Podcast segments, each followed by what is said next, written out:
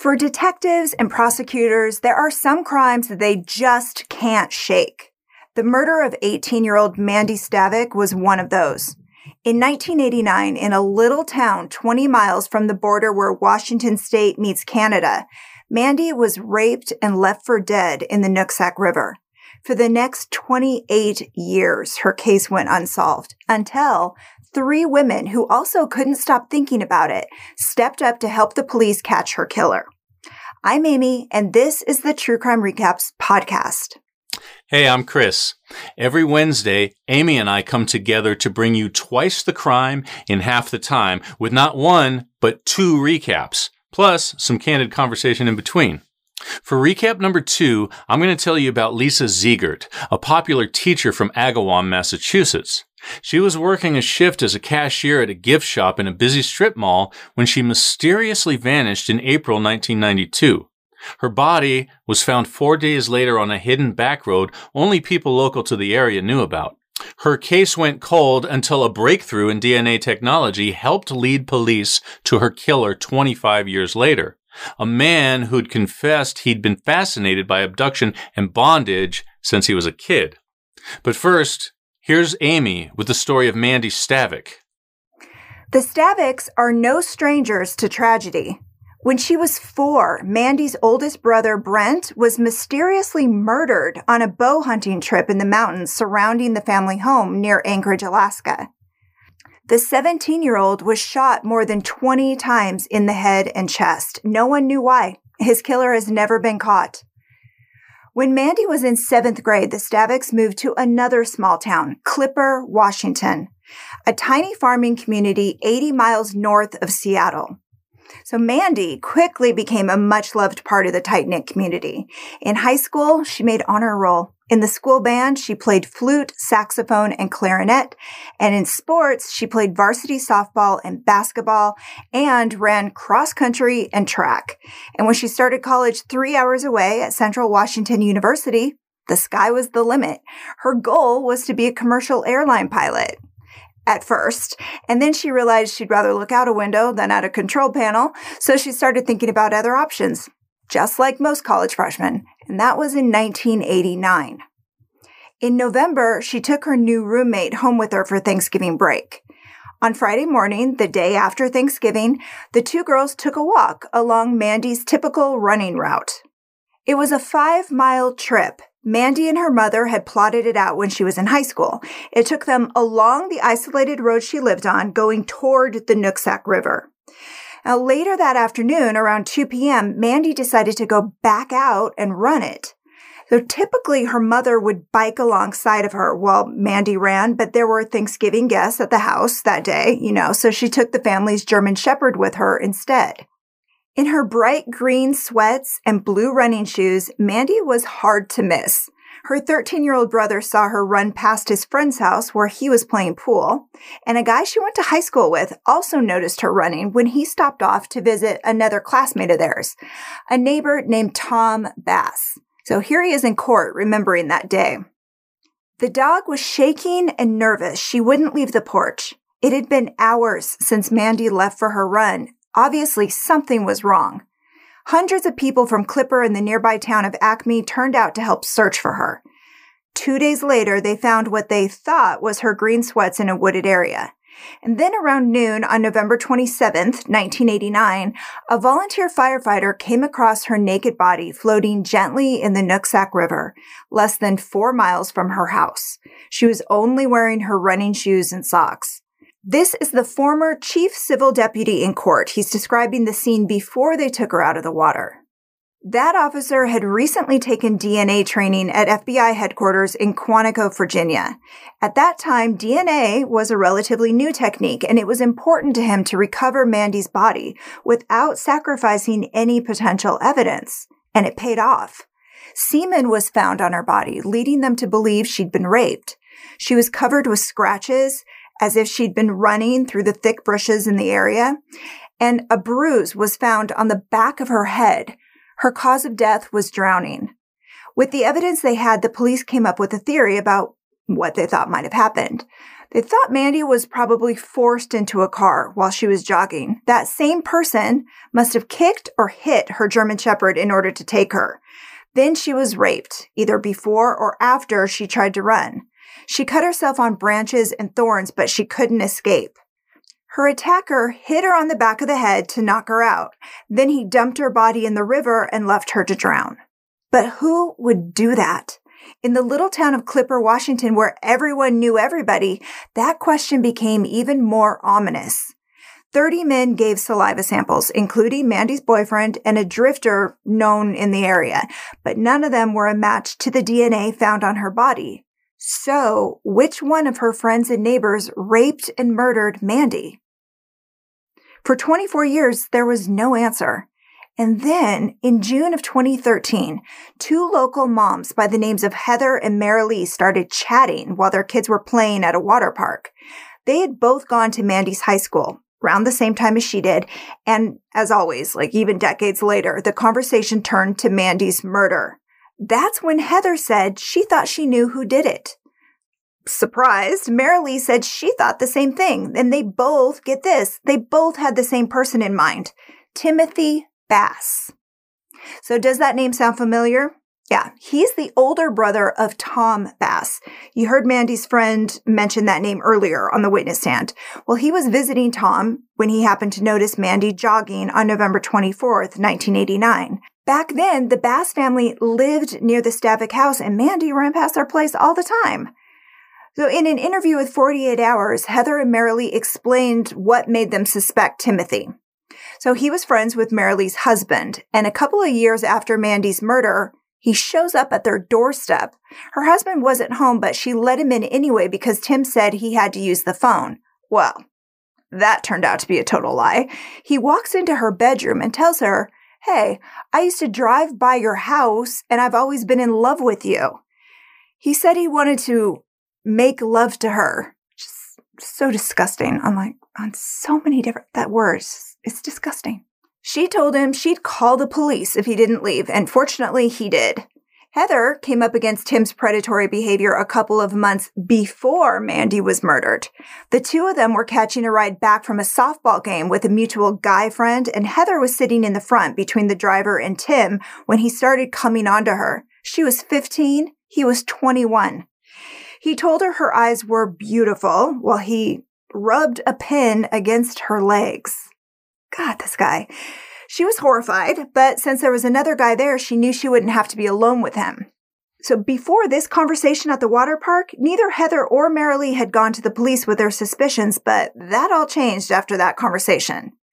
So with this new information about Tim's predatory behavior, the police started looking at him as a possible suspect. All they needed was his DNA. They didn't check him or his brother or his father out at the time of the murders because nobody thought that anybody in that family would have been capable of something like this. So, this goes to show. But he refused to give up his DNA. He wouldn't even admit to knowing Mandy at first. It was such a bizarre, blatant lie that they immediately started to think they'd found their guy. But that wasn't enough to get them the search warrant they needed to take his DNA. So six weeks after her murder, Tim married a woman he knew from high school, and they moved 30 minutes away, closer to Bellingham, Washington. By 2013, he was working as a delivery driver for Franz Bakery. Police reached out to them for their permission to try and get DNA off something of his from work, but without a warrant or a subpoena, they refused to help. But the police didn't give up. In 2015, they questioned Tim again. Their attention was starting to make him nervous. He asked his younger brother, Tom, for help, and he had a wild story for him. He claimed the cops liked him as a suspect because he and Mandy had been having a consensual sexual relationship when she was killed. So he asked his brother, Tom, to tell them that he was Tom was also having sex with her to try and make it look like she was sleeping around. He didn't do it. Tim was about four years older than his brother and Mandy. He'd already graduated from their high school, but he was a fixture at Mandy's games. He was quiet, a loner. He came off like an oddball, according to an interview a friend of Mandy's gave 2020. And by all accounts, he didn't really know her at all. And there was no way she would have ever slept with him. Tim's criminal record was clean, except for a restraining order his wife filed against him in 2010. She claimed that he was violent and controlling and had threatened her and their kids. Years later, she testified that he loved watching crime shows and would often say that if he ever committed a murder, he was too smart to get caught. But that doesn't make us murderers because we are too smart to get caught. But he wasn't quite smart enough, as it turned out. In 2017, detectives went back to Franz bakery, but this time his manager, Kim, was ready for them. She was about the same age as Mandy, and she grew up in Acme, not far outside of Clipper, Washington, so she was very aware of the circumstances around the murder. The detectives hadn't given her any specifics when they first approached her in 2013, but over the years, she put two and two together. So when they came back in 2017, she was ready to help the first thing they learned was that Tim always wore gloves during his shift and he kept his delivery truck squeaky clean, going so far as to throw away his trash at home. It wouldn't be as easy as they hoped to get a sample of his DNA. But Kim was a mother herself and she couldn't bear the thought of Mandy's mother never getting justice for her daughter. So she took it on herself to get the detectives what they needed. Now it took a few months, but she finally got it. And here she is explaining in court just how she took him down. Tim was arrested on December 12th, 2017, and that was Mandy's mother's birthday. So talk about an amazing present, huh? And for the next two years, he sat in jail and dreamed up ways to get out of it. He asked his now ex-wife to say that she was with him at the time Mandy was murdered. And during a jailhouse visit, he held up a note to the glass, you know, asking his mother to say they were Christmas shopping. Then he tried to get her to say his dad did it. The poor guy had long since passed away. When Mandy was murdered in 1989, the prosecutor was 44.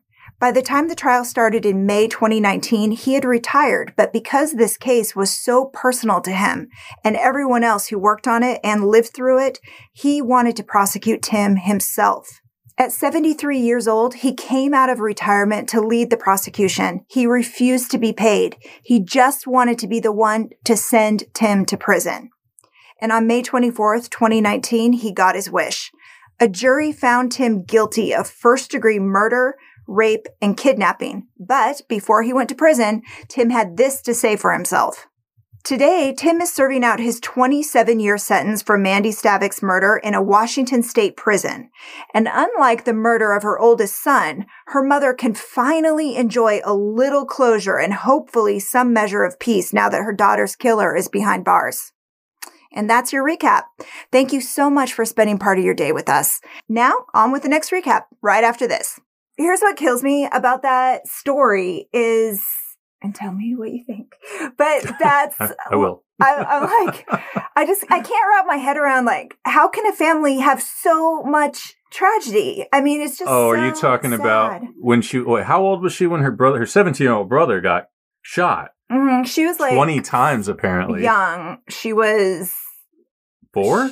I I want to say I want to say four. Like sh- it was. isn't that what? Yeah. Yeah, I think that's what I remember. Yeah. And then a year before she was murdered, her stepbrother, because her parents were divorced and her father remarried and he still lived in Alaska while all this was happening. And so her, her, her father's new wife's son, I believe, wasn't a shared son. It was like her stepson, Uh-huh. her stepbrother. Anyway, he also died yeah, but in a tragic boating accident. It wasn't like a murder necessarily, but I mean, but he died in an. a- He. I mean, yeah, He died in he died accident. tragically. Yeah, Yeah. at young, he was like twenty. I mean, it's just well, that's what, what what stuck out to me was that the the the the brother died. eh, He was shot 20 times. I mean, what That is seems- that? like that's excessive for any situation. I mean, how did that happen? I'm very curious. I would be very curious to know what. I know. on there, I yeah. tried to find information on that because I was also very curious about what was going on there. Yeah. And there's literally like hardly any information. I mean, it happened before the internet. And so before that, Yeah, everything right. is like a black hole apparently. Yeah. But you could really, I could really just find like some, and it was, yeah, he was like hunting. He was just kind of like, uh, cause that's what you do around there. Sure, sure. Common yeah, activity. And yeah, he was shot all these times and no one has ever been caught. They have no idea why. They just don't know what happened. Just went cold and that was it. Yeah, it was terrible. Wow, But wow. I mean, at least Mandy, and it was unbelievable. Sometimes things just really make you believe in a higher power. You know what I mean? Because if those two oh, women Oh, yeah. at the park Yeah, hadn't right. been talking, Right? they wouldn't have like shared Yeah. their same experience with that guy, Tim, to show that he has a history of this predatory behavior. It's just a matter of time. You know, people go through their lives and they have these theories they keep to themselves. You know, like, well, I kind of think that this guy, because of this experience I had where he stopped by my house and told me he loved me and wanted to, you know, sleep with me right there, you know, when my husband was gone, you know, and, and then Heather had her other story, Mhm. you know, about how he was before the whole thing in the, in the, in the truck and everything like that. And, you know, just kind of keeping that to yourself all those years. And just by, just, you know, a crazy, you know, years later, a crazy happenstance moment where they're sitting next to each other and it, you know, comes up and like, you know, Mhm. you know, I, like just between you and me, you know what I kind of think? Oh my God, I think the same thing, you know? Mhm. And there it goes. It's amazing. Totally. Things catch up. yeah. Yeah. I have some people from my high school that I believe are going to be in the news at some point, and so I'm keeping those in Yeah. close. And so s- when that happens, I'm going to be like, I Mhm. knew it. Yeah.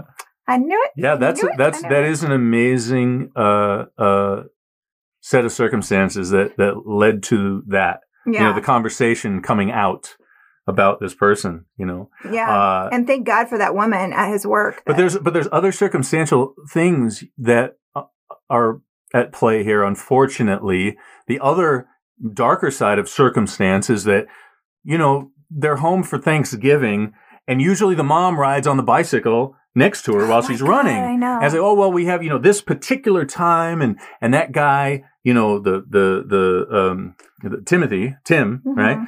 you know, the murderer, he maybe he wouldn't have been home either, you know, if it hadn't been Thanksgiving, you know, because he was a couple years older. He was, yeah, you know, he seemed like I think he was maybe still living. maybe he was just living. Yeah, I think he was like I never mind that part of the circumstance. not but- off but- on his own. But but as far as that, the the whole thing about you know, I have to, I'm going to stay after and look after the guests, and and you're you know go on the run, bring the dog instead. You know, it's man, it's really unfortunate. You know that that circumstantial thing worked against fate. Yeah. You know. I know it's crazy. my next recap is about Lisa Ziegert, and it, it, it's a it's similar to your story in that she was murdered, and it was a, a long time until they were able to track down.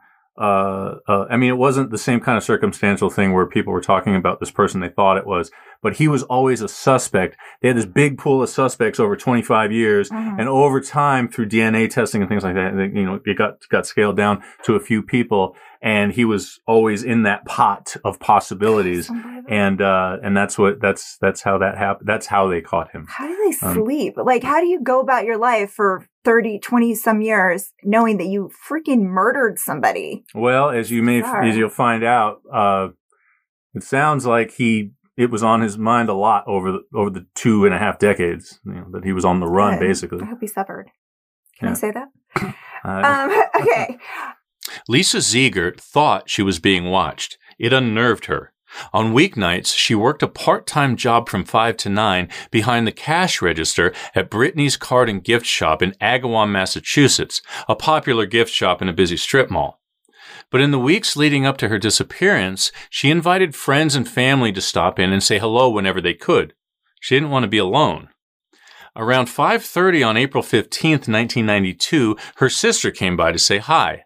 They chatted about Lisa's real job as a teacher's aide, and she left a half hour later. Nothing seemed to be amiss. The next morning, Lisa was supposed to be in her classroom, but she never showed up. Her car, keys, and coat were left in the back room at the gift shop. When her coworker showed up the next morning at 8:45 to open up, the door was unlocked and all the lights were on, as if Lisa had never left. But she was nowhere to be seen. At first glance, everything in the little store looked just as it should. The money was still in the cash register and there were no signs of struggle. The blood splatters across the crushed boxes in the back and the scuff marks on the door going out to the alley wouldn't be found until later. The last transaction on the cash register was at 8:20 p.m. the night before. A customer who came in just before 9 p.m. said later no one was up front. She heard a noise from the back but didn't check it out. Another possible witness told police she noticed a car when she drove by around 9:15 p.m. She thought a man and a woman might be having a struggle in the back seat. 4 days later, on Easter Sunday, a man walking his dog came across the body of 24-year-old Lisa.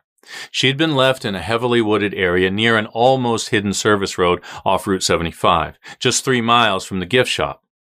Deep defensive wounds on her hands and arms said she tried to fight off the brutal attack. Her denim skirt was ripped in half. She'd been raped and stabbed repeatedly. She died from a stab wound to the neck. For the people who loved her, the next few days were a nightmare of accusations. The theory was that her murderer knew her and knew the area. Attention focused on her boyfriend Blair and one of his roommates, a mutual friend of Lisa and her family, a guy named Ed. His dad owned a popular restaurant in the same strip mall as the gift shop where Lisa worked and was a former Agawam detective. The rumor was that Ed killed Lisa out of jealousy over her relationship with Blair and his father's former ties to the police department were keeping him out of jail. There was nothing to back it up. His DNA was not a match to the evidence found on Lisa's body, and he had a solid alibi. He was working in his family's restaurant that night in full view of dozens of customers, but it didn't matter. For years, Ed was the prime suspect in the eyes of Agawam, and without an official suspect, police would not completely or publicly clear his name. Ten years passed with no developments in the case. Over the years, law enforcement fielded thousands of tips, many of them from wives and girlfriends trying to turn in their partners. In 1993, one of those tipsters named her ex-husband Gary Schara, a man who lived in West Springfield, Massachusetts, only 11 minutes away from Agawam. She suspected he was somehow involved.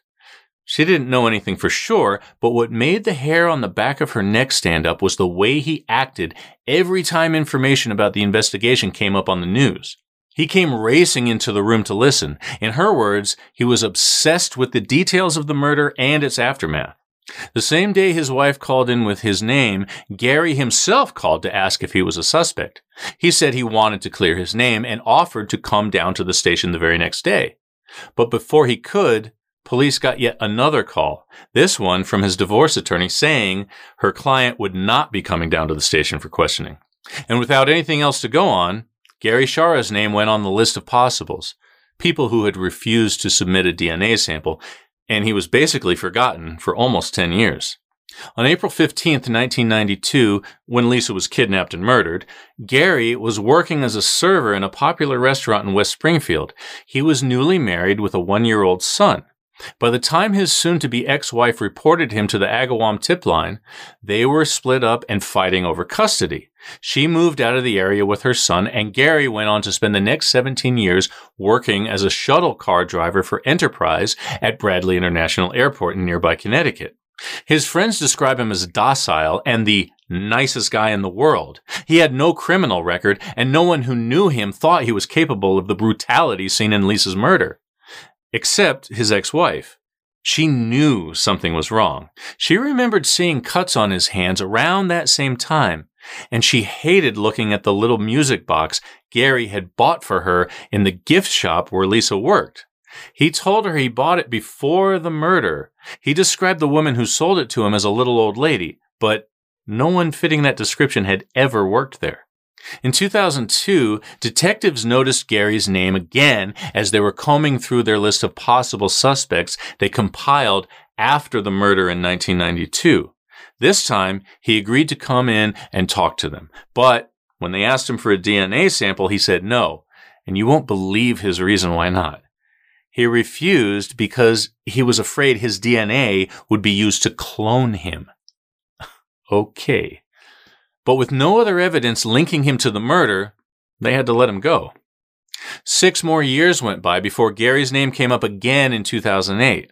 They noticed his name was still on the ever shrinking list of possible suspects from all the way back in 1992. So they gave him another call. He immediately refused to give his DNA, but he did agree to come in for another conversation. Detectives figured they'd be able to get something off of his courtesy bottle of water, but Gary never touched it. In fact, he didn't touch anything. He just denied everything, and in the end, they had to let him go. Without a miracle, Lisa's case seemed hopelessly cold. Then a miracle happened in the form of a new district attorney and a breakthrough in DNA technology. In 2016, a DA named Anthony Gulluni took office. He grew up haunted by Lisa's case and he was determined to find her killer. At the same time, a new technology called DNA phenotyping promised to reveal a potential suspect's appearance based on DNA evidence found at the crime scene. Finally, the stranger who took Lisa's life had a face. The phenotype revealed a Caucasian man with dark hair and dark eyes, but no one recognized him. With fresh eyes and this new composite picture in hand, two new investigators combed through the files of suspects again. They were able to clear some of the names who didn't fit the profile, and they looked deeper into the others. When they were done, they were left with only 11 names. These were men who fit the look of the phenotype and had refused to give a DNA sample. One of those guys was Gary. In September 2017, they knocked on his door armed with a grand jury order. He wouldn't be able to refuse a DNA sample now. He wasn't home, but he wasn't very far away. The very next day, his girlfriend showed up at the police station holding three letters from Gary. One was a confession he wrote to her. Another was his will. And the third, shortest letter, was an apology to Lisa's family. Here's an excerpt from his two page confession as published on masslive.com. I've been dreading the day I need to write this letter for almost as long as I can remember. First off, I love you. I hope you never doubt that. Now the hard part. You're going to find out some awful things about me today.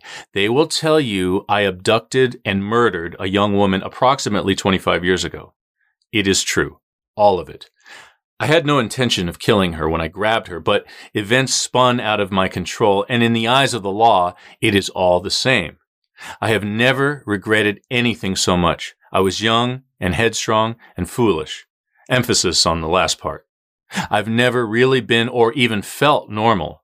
From a very young age, I was fascinated by abduction and bondage. I could never keep it too far from my mind for long.